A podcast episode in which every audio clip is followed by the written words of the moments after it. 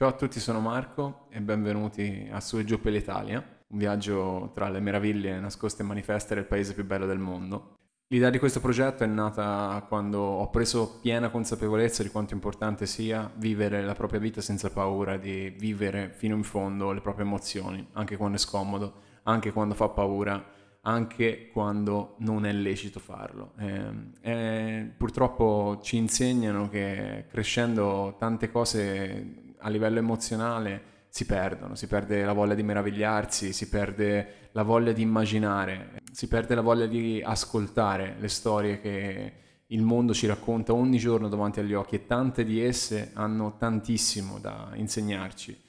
Si perdono tante cose nel processo di diventare adulti e mm, in questo senso questo podcast vuole essere un modo non per tornare bambini, perché tornare indietro non, non, sono mai stato un grande fanatico delle operazioni nostalgia e tornare indietro secondo me non ha granché senso perché la vita è una freccia scagliata verso l'infinito e poi alla fine eh, purtroppo non è infinito ma finisce a un certo punto. Quindi più che essere un'operazione nostalgia questo progetto è volto a farci riscoprire il mondo che ci circonda e permetterci di guardarlo con una maggiore consapevolezza, con eh, riuscendo veramente a percepire la bellezza che ci passa negli occhi senza che nemmeno ce ne accorgiamo. E ce n'è tanta, ce n'è tantissima in un paese come il nostro. Vi sarà capitato sicuramente di essere fermi a un semaforo da qualche parte e posare gli occhi su un monumento o di essere in coda in una strada di campagna dietro un trattore e alzare lo sguardo e incontrare sulla sommità di una collina una antica pieve medievale che ci saluta eh, speranzosa da lassù e attende solo che noi la notiamo. Ci sono dei momenti precisi nella vita in cui ti succede qualcosa, magari hai, hai un'idea in testa, però mm, è insieme a tante altre compressa al centro del cervello e quindi non riesci a uscire fino a che non succede un evento significativo, una sincronicità, per dirla con Jung.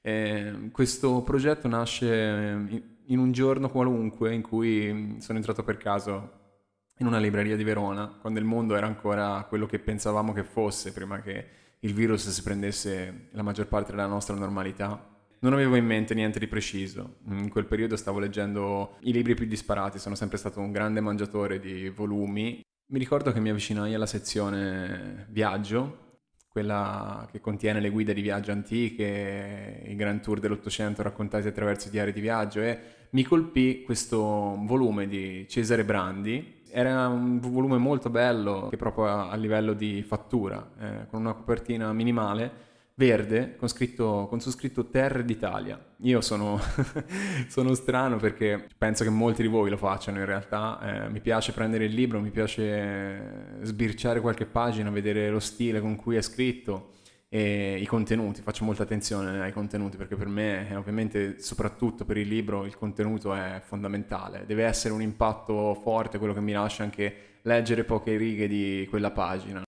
Cesare Brandi, fino a quel giorno io ignoravo completamente chi fosse. Una cosa che mi succede spesso quando sono in un periodo buono per leggere libri, nel senso che ne leggo più di uno al mese, e succede mm, ogni tanto che me ne legga anche 4-5 in un mese, poi stia magari un paio di mesi senza leggerne e ne legga altri 5. Sono fatto un po' così. Il viaggio è sempre un punto di partenza, poi il punto di arrivo può anche non averlo, ma il punto di partenza è importante e non, non esiste viaggio senza punto di partenza.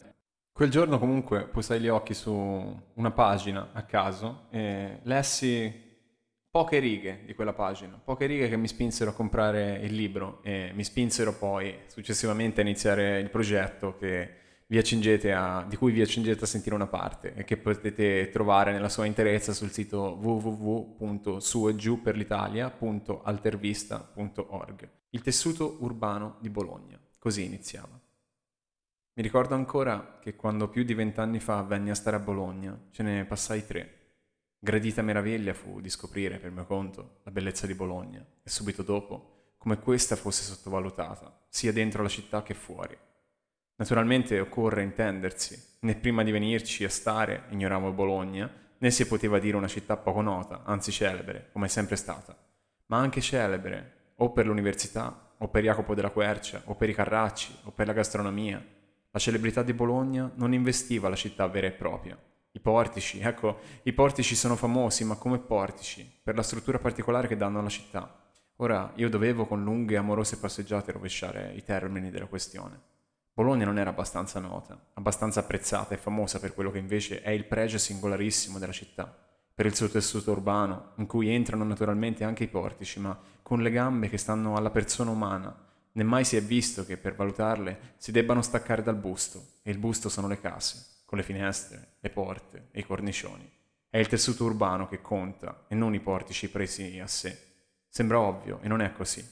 Tanto è vero che nelle parti rifatte e ricostruite a Bologna diciamo dal 1888 in poi, si è creduto che a mantenere continuità fra vecchio e nuovo bastassero i portici.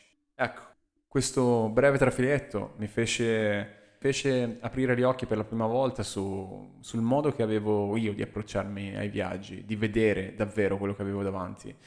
Quelle parole, in quelle parole mi ci sono identificato perché mh, il suo modo di scrivere, il suo modo di raccontare l'Italia con una passione veemente, con una voglia di portare fuori le emozioni, con un linguaggio che non era il mio, ovviamente, perché eh, Cesare Branti scrive in maniera lirica, ma anche molto tecnica, molto, eh, ci sono tantissimi termini di architettura, t- tanti termini di storia dell'arte. Non è un libro semplice, Terre d'Italia, ma è un libro che mh, per chiunque abbia voglia di reinnamorarsi di questo paese, io consiglio vivissimamente perché eh, ti prende per mano e ti porta in giro per tutto lo stivale. E quello è questo viaggio, lui mi ha preso per mano in questo viaggio e mi ha portato in giro per lo stivale e nel mentre io il mio stivale me lo giravo, perché io sono negli ultimi anni ho avuto la fortuna di viaggiare molto in Italia, mm, ogni volta che avevo del tempo libero prendevo la mia fida eh, utilitaria e andavo a scoprire un posto nuovo, a sentire storie nuove, a respirare profumi nuovi, a innamorarmi di un nuovo anfratto fino ad allora sconosciuto di questo paese straordinario. E allora